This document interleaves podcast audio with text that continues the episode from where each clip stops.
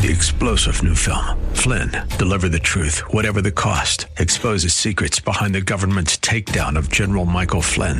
Flynn knew what the intel world had been up to. He ordered the first audit of the use of contractors. This set off alarm bells. He told the truth. He was the most dangerous person for Donald Trump to hire. They had to get rid of Flynn. Flynn, deliver the truth, whatever the cost. Available now. Watch it today. Go to salemnow.com. Salemnow.com.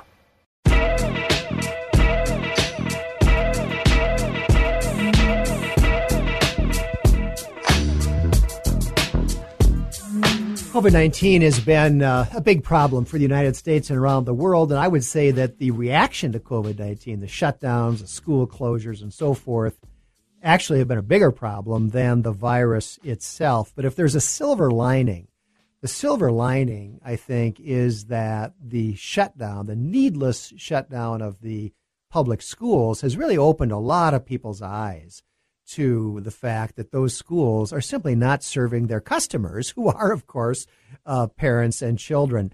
And and around the country, there have been efforts to try to get the schools to reopen because the data show that that that uh, students and teachers just are not at risk uh, uh from uh, from COVID.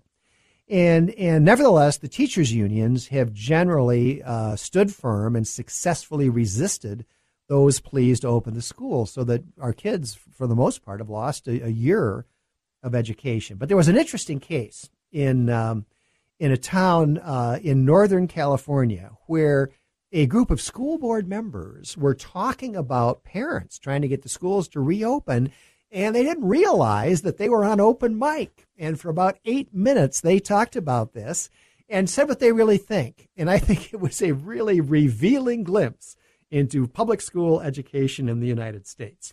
This is from a news story on what happened.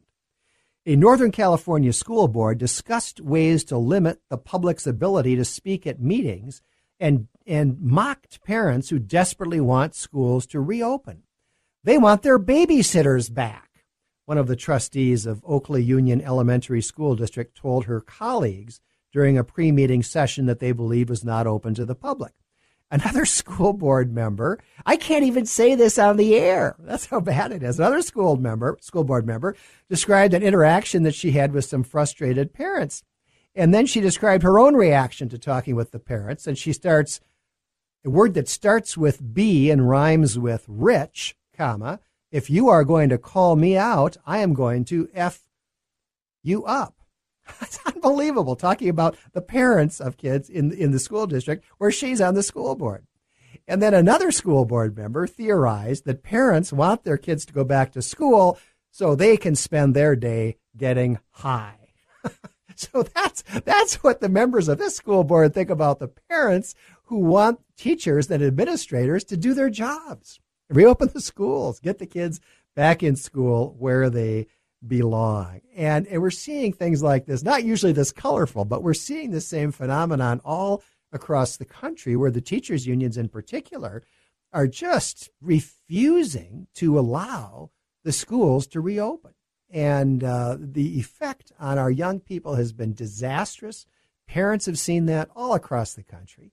And and I think if there's a silver lining to the COVID epidemic and the, the, the measures that have been taken uh, allegedly to combat the, the COVID epidemic, like the closure of the public schools, I think if there's a silver lining to all of that, it, it lies in the fact that the the public school system and particularly the role of the teachers unions in that school system have really been exposed. And I think there's a chance that could bring about some real change in the years